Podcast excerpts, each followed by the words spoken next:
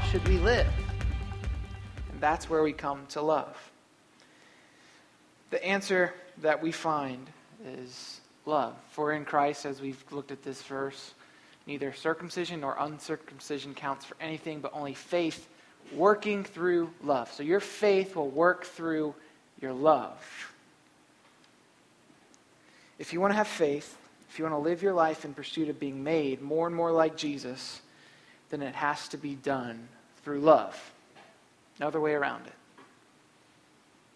So if you want to live your life in pursuit of being made more and more like Jesus, it has to be done through love. It has to be done. In First Corinthians thirteen, we've talked about this passage. Has anyone ever been to a wedding where they read First Corinthians thirteen? Love is patient, love is kind. Just Caroline. Just one? Every wedding? Okay, thank you. So if you've ever been to a wedding, you've heard First Corinthians thirteen. Probably. Uh, we did not read that at our wedding. Um, yeah, I don't know. But what's really interesting about the context of that chapter is that Paul's talking about why love is better than spiritual gifts like Um, prophecy or tongues, some other spiritual gifts. He's talking about how love is better and love is greater. And this is what Paul says in the first three verses that's usually not spoken at weddings. If I speak in the tongues of men or of angels, but do not have love, I am only a resounding gong or a clanging cymbal. If I have the gift of prophecy and can fathom all mysteries and all knowledge, and if I have a faith that can even move mountains, but do not have love, I am nothing. If I give all I possess to the poor and give over my body to hardship so that I may boast, but do not have love, I gain nothing.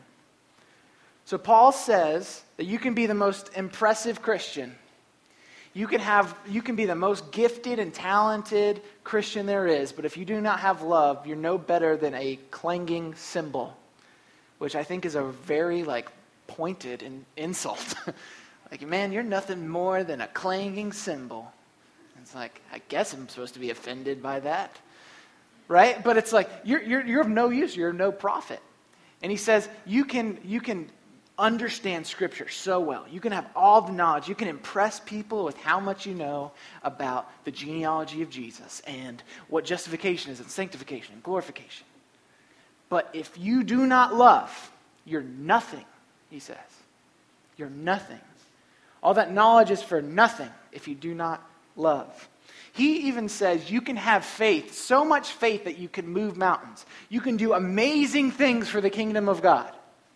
You can have so much faith that you are making gains for the kingdom of God. But if you do not have love, you're nothing. So love is extremely important. Love is at the center of our whole Christian life. It must be where our heart is. Our heart must be to love. So love is of critical importance. Love is not a mere convenience to the Christian life, or a nice addition to your personality. Love must be at the center of your Christianity. It's not that there should be loving Christians and unloving Christians. There should be a, a Christian that is pursuing the hope that we have in Christ through faith. That means it will be working out in love. As Paul stated in First Corinthians thirteen, he says, now these three abide, faith, hope, and love. And then he goes, but the greatest of these is love. The greatest of these is love. And it's only because, it's only through love that faith works. And if our faith does not work, then our hope is nothing. So we are in the last session, and this is where we've arrived, considering this huge call on our life, right? We, we have to place our hope in the renewal of all creation and the lordship of Jesus, and we seek to be made more and more like Jesus today. But yet we're just left with this simple command. If you can just focus in on this simple command, love God with all your heart, all your soul, all your mind, all your strength, and love your neighbor as yourself. That's what it comes down to. That's what it comes down to. Sometimes we read scripture, hear a sermon, and we respond like this. This is how we respond. Well, there's another thing that I got to do that I'm not doing. Right? Well, geez. Not doing that either. So just add that to the list. It's like we can, we can get overwhelmed. It's like, yeah, man, I've got to, okay, so I'm supposed to have hope. I'm supposed to, you know, live more and more like Jesus. I got to read my Bible every day. I got to pray, not only just every day, but like continually. And I've got to give and serve. And it's like, oh, like how am I going to do all this? And what Jesus says is, if you love God and you love others, that's all you got to do. Because in your love of God and in your love of others, all of those other things will come into place. I promise you. Jesus says that love is the sum of the law. Meaning all the commands, all of the, the things that God has put in place to show you how holy, how awesome and righteous he is, and how you can prosper and have a good life. All of those laws can be summarized by you just loving him and loving others. So hear me. Uh, at the end of the day, at the end of this weekend, you have one command. You've got one thing that you're called to. Because if you if you do this, then everything else will fall into place. You love God and you love other people. Don't come out of this weekend saying, well, Taylor gave us a long list of things to do. No, it, it's it's about your love. Your love for God and your love for others. So, I, I can, um, you know, sympathize with you, right? I think at the end of the day, I often get wrapped up in lists of how I can please God. Check the box, quiet time, check the box. Make a Twitter about the quiet time, you know. Right? There's the box. But now it gets to the point where I can barely do anything without depending on God. So here's the thing. I've been down that road of making lists and checking off the boxes, thinking that that's how you earn God's favor. And the only thing that it leads to, the only road it leads to, it's constant discouragement and disappointment. You're just going to be continually discouraged if you keep putting standards and lists on God's favor with you. So, not because those things are bad, but because we're called to something higher, called to completely and totally love God. And from that love, we are to love others. And in doing that, and seeking to love God totally, and to love others, we'll, we'll find ourselves pursuing exactly what God want us, wants us to pursue. And that's amazing. So, do not get overwhelmed with the Christian lists. Instead, be totally consumed by the call to love God and love others. So Christian love, we, we we want to specifically look at what it means for a Christian to love, what that means exactly and how we can best exercise that, do it in our daily life.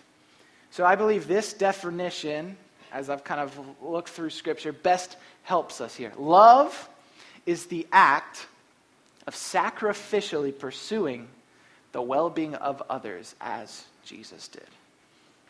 Now, I don't want to spend a super long time demonstrating um, all of what Scripture says about love. Uh, we've talked about that a little bit. In that video, it showed you all of the kind of intricacies um, with the word love and how it's used, and also the different languages that goes through. Like Jesus spoke Aramaic. The people that wrote the New Testament uh, wrote in Greek, so they translated Jesus' words, and then we speak English, so there's all this translation, right? So there's some intricacy there. But I think this definition helps us as we move forward. Love is the act of sacrificially pursuing the well-being of others as Jesus did. But there's one basic characteristic in here that I think is really, really important. And it's the fact that our understanding of love is defined by a person.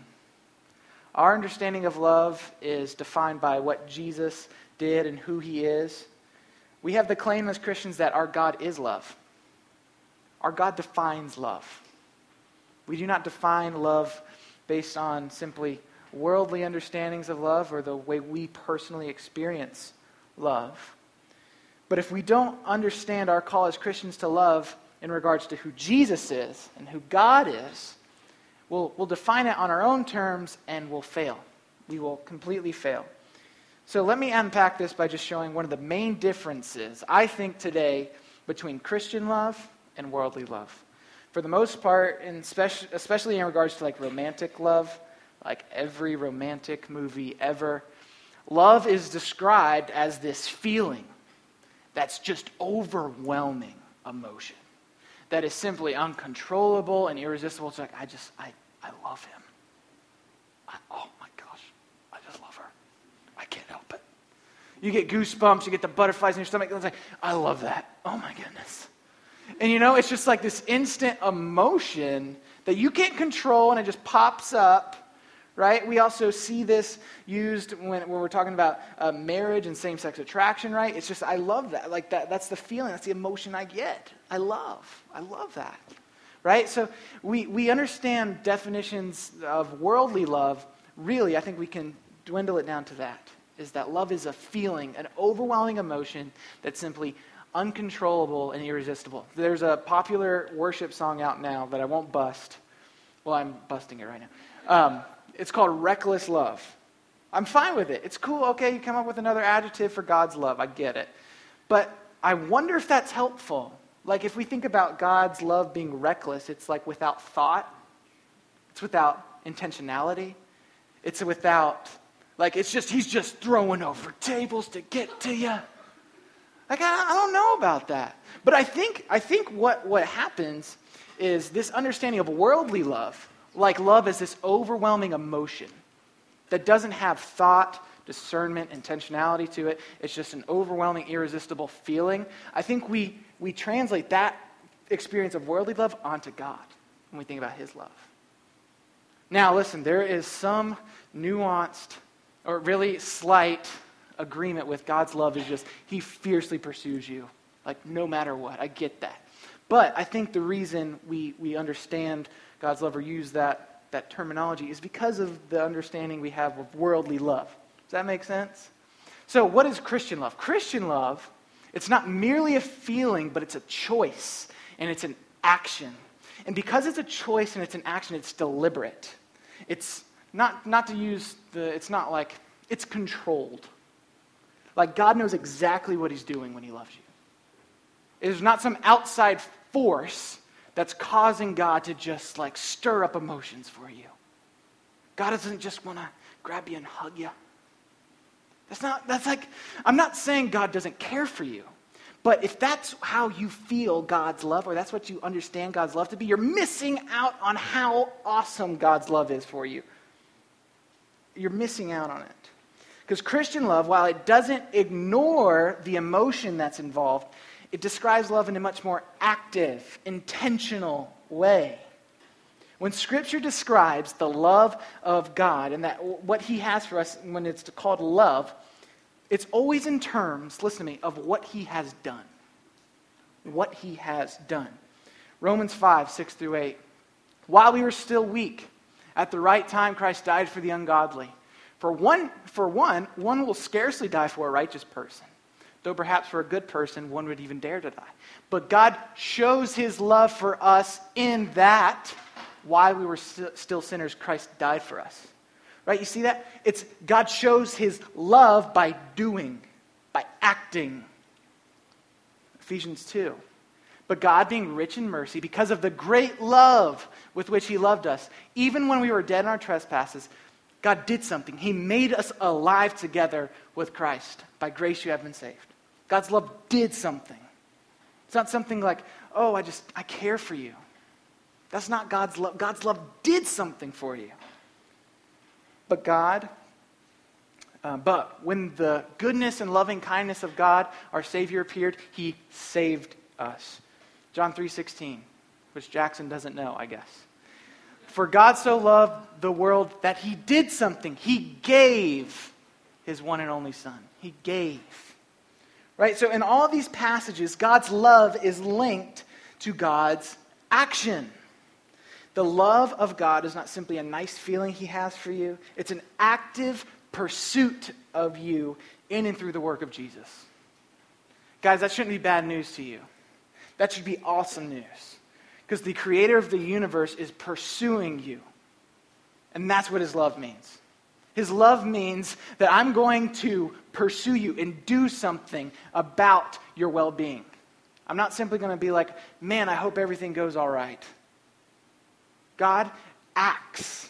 God acts, and that's how he defines and shows his love. If you do not understand the love of God in terms of God's action in the gospel, you will never experience his love in the way he intended. If you do not understand the love of God in terms of God's action in the gospel, you'll never experience the, his love in the way he intended. If you only experience, expect to experience God's love according to the world's terms, in the way of an uncontrollable flood of emotion, with goosebumps, butterflies in your stomachs, you're going to be disappointed. You're going to be disappointed. And more important, if you never experience the love of God in accordance with what God has done in the gospel, then you will not express that love in the same way. And that's really the kicker. If you do not experience the love of God in terms of the gospel, then you will not be able to express the love of God in terms of the gospel. God intended not only for you to have, uh, to be the recipient of his love, he intended for you to be a conduit so that you receive God's love and then dish it out. So it flows not only in you, but through you. So how you intake God's love, how you understand it and receive it, will determine how you show that love to other people. That's so important. If we're only trying to show the love of God in terms of God has a wonderful plan for your life, it's got a four oh one k, retirement, maybe some stock, right? No, God has a wonderful plan for your life. It, his name is Jesus, and he showed it to you in the gospel, right? So if we want to, to show people God's love, we have to understand it in terms of the gospel and God's action. We have to. So here are some characteristics of love that we see in the gospel. And these are characteristics that will help us in showing love, in living our Christian life as we're supposed to, with faith, hope, and love. Number one, God is the source and the author of love. Love is from God, and God is love. Without God, there is no love. God is the fountain from which all love must flow. It's impossible to rightly love God and others if you do not know God, because God is love, and he's the source of love. As Christians, we worship a God who is love. If our lives are meant to be images of God, right? If we are meant to be little Christs, pictures and representations of who God is, then our lives must be marked by love. If our God is love, then we must have lives marked by love. People should look at Christians and know that the God we serve is a God of love. And guys, we fail at this so much. I fail at this so much. But here's here's the crux of it. Here's what, what we have. Jesus says, "A new commandment I give to you, that you love one another. Just as I have loved you, you are also to love one another." Now, don't focus in on this. By this, that this means by you loving one another, people will know that you are my disciples if you have love for one another. People will know you're a follower of Jesus by how you love, and specifically how you love other people in this room. It's by how you love your brothers and sisters in Christ. People will know that the God you serve is a God of love when you demonstrate that by loving others. Number two, love is eternal, determining our identity and destiny. Uh, there's this really cool passage um, in First Corinthians thirteen that I think talks about why love is the greatest of the three. Paul says, love never ends. See, these things like prophecies, tongues, they will pass away. They will cease. Knowledge, think about this. Knowledge will pass away. For we know in part, and we only prophesy in part. We see like in a mirror dimly lit. But when the perfect comes, when the end comes, when our hope arrives, the partial will pass away. So faith will end, and hope will end. There'll be a time in eternity where you do not have faith and you do not have hope because it's there. If your hope has arrived, you do not have hope anymore, because hope that is seen is not hope. And if you don't have a hope, you don't have faith, because faith is the substance of hope. But love never ends. Love is eternal. You will be loving for the rest of eternity. Love is eternal. And what, what do you think that means? Why, why does Paul say that? I think it's because love determines, it's, it's at the center of who we are. We, you guys have, if, if you've been here on Sunday nights, you've heard me probably say, you are what you love. You not, you are not what you think, right? You are what you love. Meaning that your loves point you to your greatest desires and your greatest hopes and dreams and your destiny. So while it's a little odd for Paul to be talking about the eternity of love, we have to understand that what he's talking about is that at the center of our existence as human beings, our loves give us our identity and they fix our destiny. Our loves tell us who we are and point us to where we are going. So love is at the center of who you are, and it tells you where you're going. Since love is eternal, it shows us that our loves are something that desi- that reside deep in our hearts. It's the essence of who we are. It's at the center of who you are. Unlike worldly love, this love is not an emotion or a feeling. It's not responsive to our circumstances, but rather our love determines our circumstances. Love is eternal. Our loves determine our identity and our destiny. So just get really practical, okay? You are what you love. This means whatever you love will determine your, determine your greatest desires and your greatest goals. Whatever you love the most will determine what you desire and what goals you set in life. If you love football, and more so the pride that it gives you, then your desires will be geared to being a better football player and your goals will be set according to those desires. You want to be able to run fast, throw the ball with accuracy, all the things that go together with football. I don't know. Or say you love popularity. You just always want to be the center of the uh, of attention. You'll do whatever it takes to get more and more likes on social media or, or more friends in your circle. Then you will desire to do those things that will give you more popularity. You will do those things because that's your greatest love. And in doing those things, you're determining your destiny according to your desires. So you understand? This is why love is eternal, because we, as human beings, will live on for eternity with God or without Him. And our loves determine where we are going. It determines who we are and our destiny.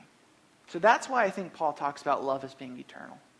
And that's why I think love is the greatest of these two, because it, it gets to, to your heart. Number three. Love multiplies. Love multiplies. Um, when you really love something, you tell people about it. When uh, you really enjoy something, you really, really love something, it's just compelled in you to share it. Um, I, I think we can thank love for memes. And that's a real shame. Right? You you love it. You laugh so much. You enjoyed it. You just love that. So you share it, and and it's gone. It's out of control, guys. It's out of control. It's out of control. But read this passage from First John four. Uh, John, he says, "Beloved, let us love one another, for love is from God, and whoever loves has been born of God and knows God. Anyone who does not love does not know God, because God is love. In this, the love of God was made manifest among us, that God sent His only Son into the world so that we might live through Him. In this is love, not that we have loved God, but that He has loved us and sent His Son to be the propitiation for our sins. Beloved, if God so loved us, we also ought to love one another. No one has ever seen God, but if we love one another, God abides in us and His love is perfected in us." One of the key things to focus in on this passage is that love is contagious. It multiplies. If you have experienced the love of God, then you ought to, as he says, love one another. And that, uh, that last verse is kind of weird, right? It says, no one has ever seen God. And then it just says, if we love one another, God abides in us and His love is perfected in us. And I think what he's saying is, no one's ever seen God, but they see you. They see you, and if you live in such a way that you display the love of God, they see God. And I think it's just this, this whole idea that if you have really experienced the love of God, that will multiply in others around you. You will see the love of God being poured out from you. And it will be contagious. It will be contagious. I mean, it's just, we love only because he first loved us. And because he loved us, we now love. It's contagious. It multiplies. So how is love multiplying in your life? How is the love of God being shown in your life? Are you someone who has caught the fever and it's contagious? Right? Is God so, has God so radically shown you his love in the gospel that it's contagious and it multiplies in and through you? That's an honest question we need to, to ask ourselves. Number four. Oh, sorry, I always do that. Number four. Love takes the initiative. Love takes the initiative. Praise God that he loves the unlovable. This is the gospel. He doesn't love you because you're awesome. He doesn't love you because you know the right things about him. He doesn't, he doesn't uh, love you because you're smarter than everybody else. Doesn't love you because you're a Republican. Doesn't love you because you're a Democrat. Doesn't love you for any reason in you except the fact that he loves you. He took the initiative. God did not wait for us to get our act together in order to call us his children. When, when Hudson was born, I didn't say, okay, cool, we'll see if this one works out. Maybe he'll be my child one day. No, he's my child. I love him. And it's not for any reason more than he's my child. Same way with God and you. God has taken the initiative to say, you are my child.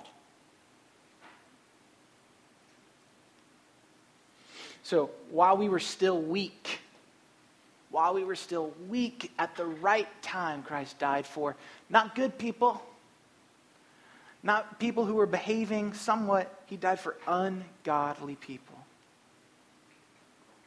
Christ, or God shows his love for us, and that while we were still sinners, Christ died for us. And just put that in perspective, guys. We had, as, as sinful people, we are rejecting God who created us, formed us in his image. We're saying, yeah, God, I understand you created this whole world, and it's it's good, it's for your glory, but I want my glory. And and God says, no, I love you. You were literally kicking and screaming, saying, God, your way is not going to work out for me. You're spitting in his, in his face. You're mocking him by saying that your life is more important than the universe, and he loves you. I can't love the person that cuts me off on the highway. God's loving the person that is literally beating him and nailing him to a cross. Guys, we... We have to understand the, the love that God has for us. It's a, it's a love that doesn't wait for people to get their act together. It doesn't wait for people necessarily to apologize. It doesn't wait for people to feel the full weight of their sin or their offense. It's a love that takes the initiative. Christ did not love people who were easy to love. My wife can tell you, I'm not an easy person to love.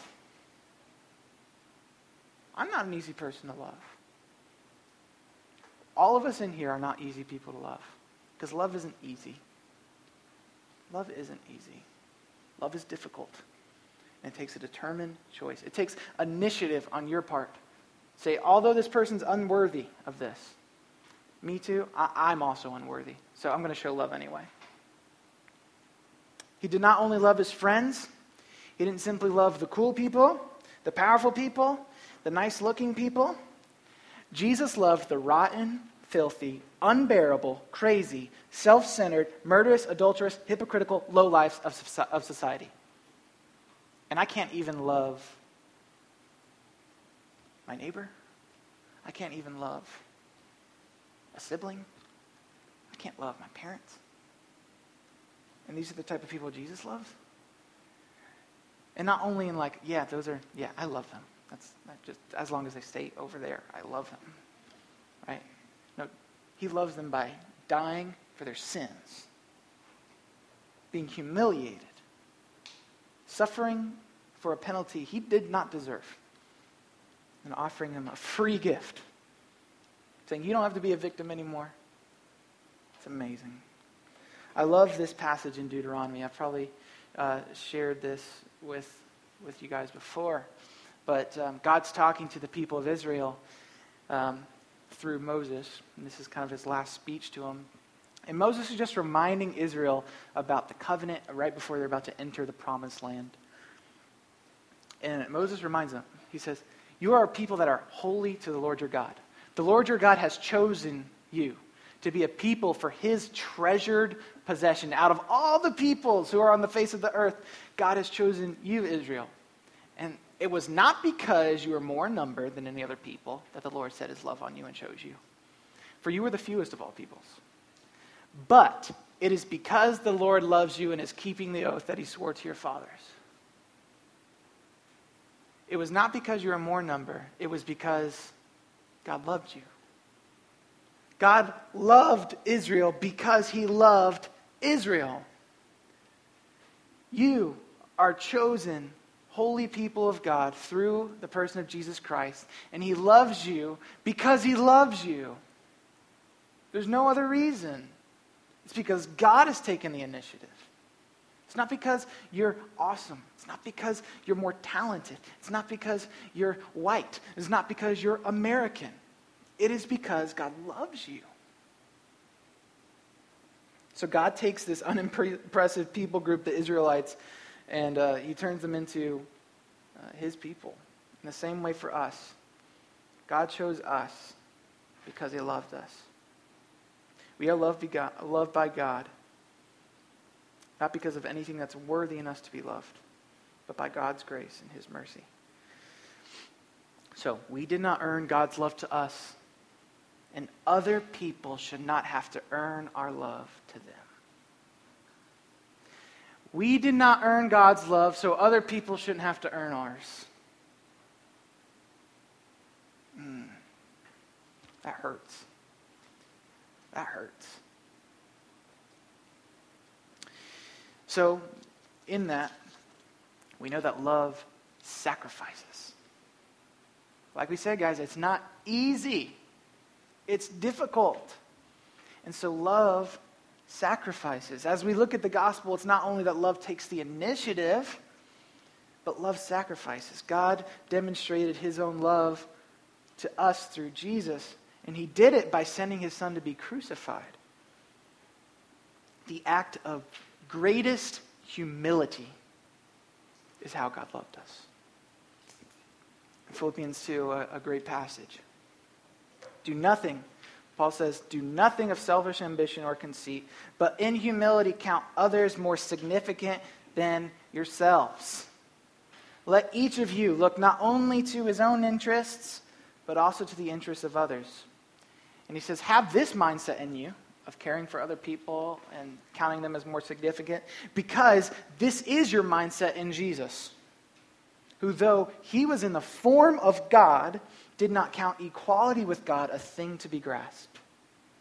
Instead, he emptied himself, taking on the form of a servant, being born in the likeness of men, and being found in human form. He humbled himself by becoming obedient to the point of death, even death on a cross.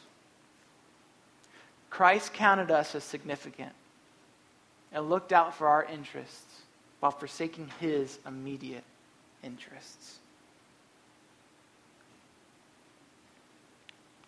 He did this by not counting equality with God something he should hold on to. Emptying himself, took, taking the form of a servant, being born as a man, becoming obedient to a point of a painful, excruciating, shameful death on a cross. So God's love is demonstrated to us as this sacrifice. For us, we may need to sacrifice our reputations to love well. We may need to sacrifice our comfort to love well. We may need to sacrifice some sleep. We may need to swallow our pride. But none of these sacrifices compare to the sacrifice Jesus Christ paid in loving you. As Christians who have been saved by such a loving sacrifice, we should be people who sacrificially love God's, God and others. In reality, we will see that the things we struggle to sacrifice, our reputations, our comfort, those things we struggle to sacrifice just to love other people in this room well, are things that are not worth holding on to. They're only immediate sacrifices. They're only immediate. Because Jesus' sacrifice, although he immediately looked to our interests and not his own, and he counted us more significant than himself, his sacrifice was only, um, only temporary. Because Jesus' sacrifice ultimately ended with his exaltation. So Jesus, in, in some sense, yes, he, he counted equality with God not a thing to be grasped, but he knew the end game. He knew he'd be exalted. He knew this was for God's glory. And guys, you need to know the sacrifices you make to love other people, they're temporary. They're not worth holding on to. They're not worth holding on to.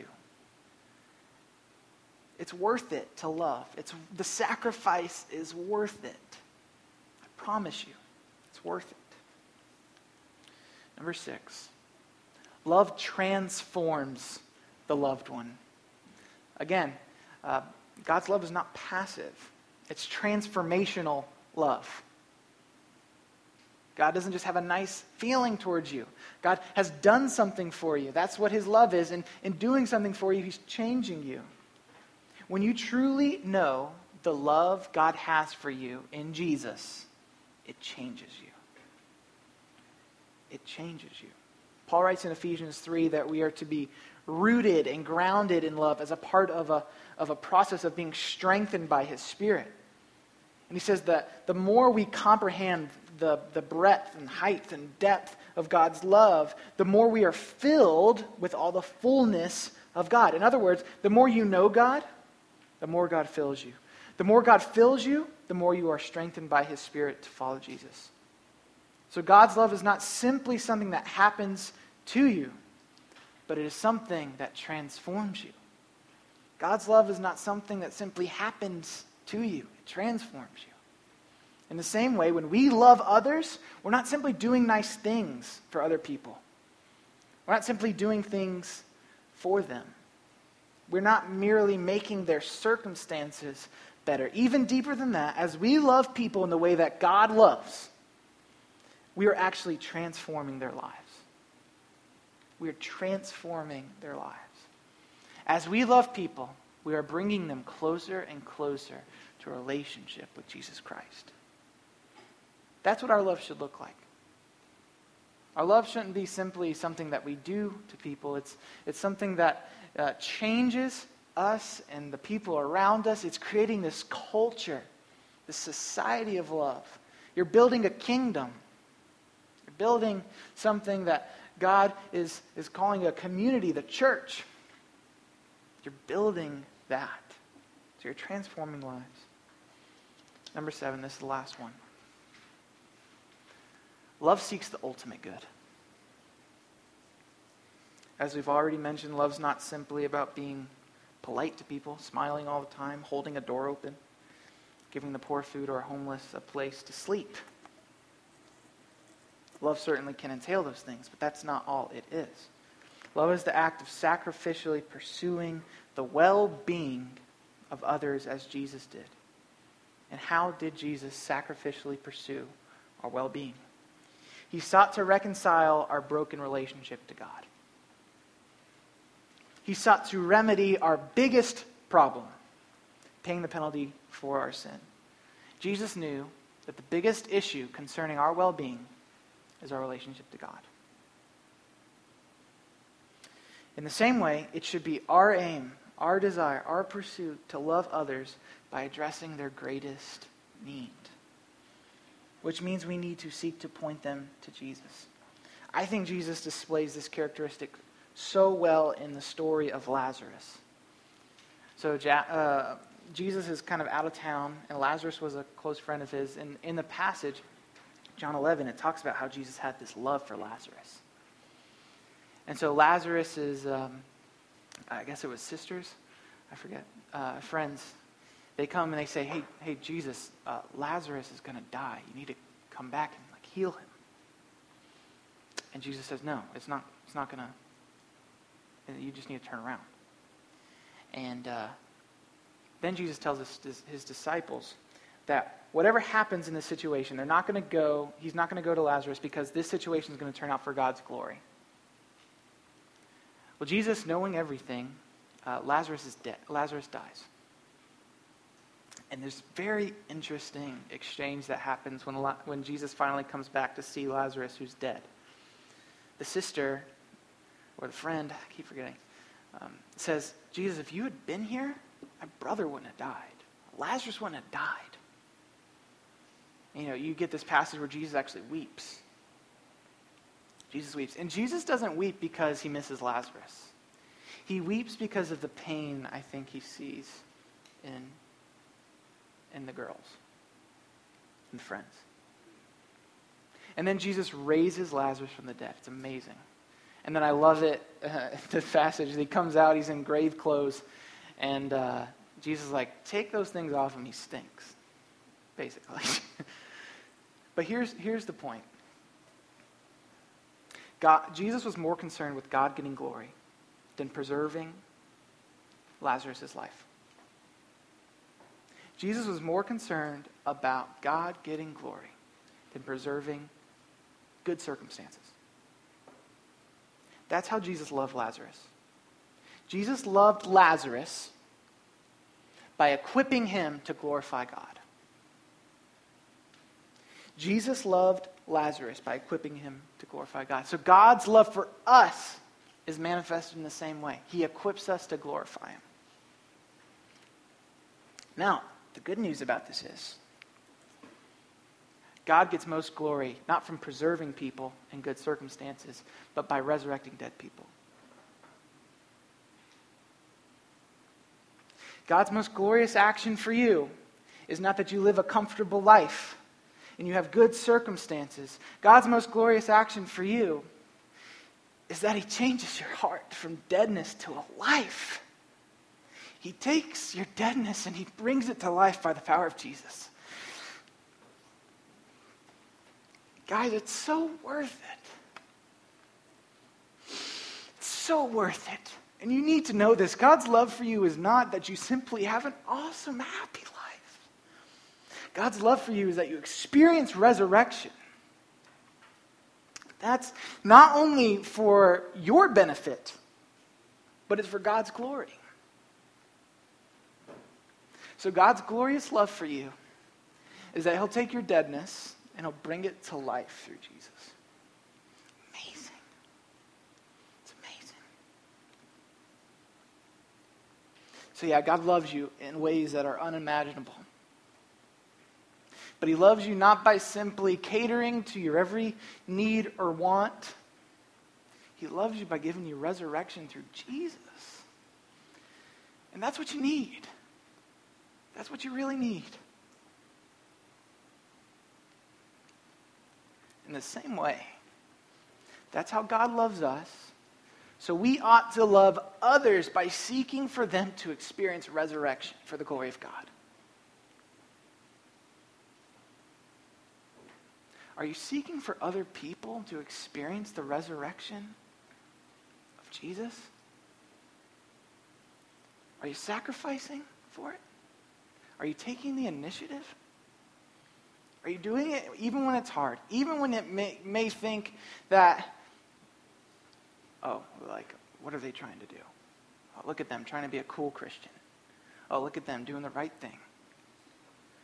Are you, are you only going to do it when it's convenient to you? Because God did not love us that way. Are you pursuing people to experience the resurrection of Jesus? Because you, you are called to do that. We are all called to do that. And guys, we need to do that. So we've, we've spent hours unpacking what it means to be a Christian and follow Jesus. This is a high calling. It's a hard calling. It's difficult. In fact, it's impossible. You can't live up to these standards. I can't live up to these standards. We are people who have been called to find our hope in the complete renewal of the universe. And having found our hope in that through Jesus' lordship, we are to be made more and more like Jesus every day, which is something we do by sacrificially pursuing others' well-being as Jesus did. I look at that calling, I look at my life, and I feel like a complete failure. You might be feeling the same way. You might say, that's what I'm supposed to do?